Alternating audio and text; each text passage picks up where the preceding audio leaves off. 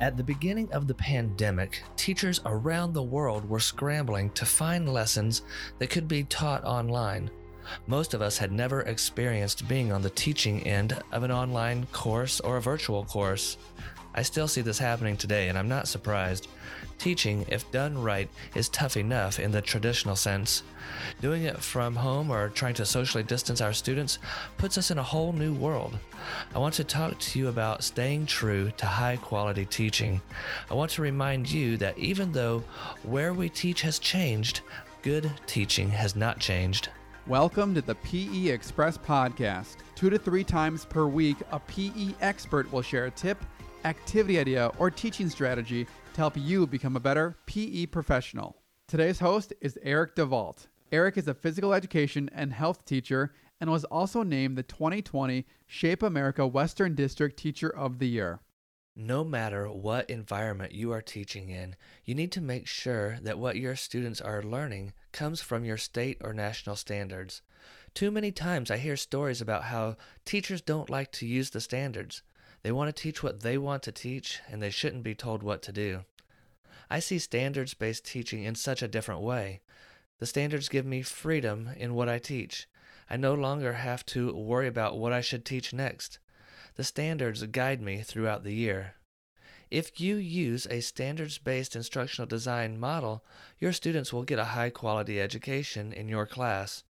Let's take a look at how a standards based instructional design lesson or unit would go. First, you want to look at the standard you want the students to learn. Not only do you look at it, you need to unpack it. You need to understand what the standard is really saying. You need to make sure you understand what the students need to know and be able to do. From there, you start designing your summative assessment. It's crucial that you start here so that you know the destination you are leading your students to. If you know the destination, it's easier to build the path to get there. After the summative assessment has been created or selected, you can start developing formative assessments. If you are with me so far, you're on the right track. Assessment is where most teachers lack in their understanding of the learning process. Not of any fault of their own, most teachers, when they were in college, did not get a quality education when it comes to assessing students. Next comes planning your instruction. You do that by creating engaging learning opportunities. This is where you find a hook to draw your students into the lesson.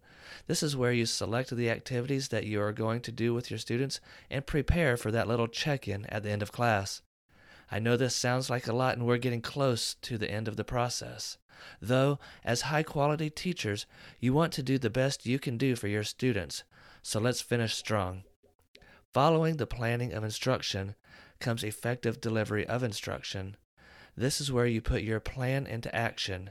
You are so planned and prepared that during instruction, if there is a mishap in the class, whether it be a broken piece of equipment or faulty technology, you are ready to solve that problem right on the spot. Once you get to the end of your delivery, you will do that formative assessment that you had planned. Then you will take the assessment data that you collected from your students. You will evaluate it and determine if you need to do any reteaching or if you can move on to the next standard that you want to teach. I hope that this podcast has been beneficial to you in your teaching no matter what environment you are in. Thanks for listening. If you enjoyed the podcast, be sure to connect with Eric on Twitter at Mr. Physical Ed. You can also visit his website at thephys.edcoach.com.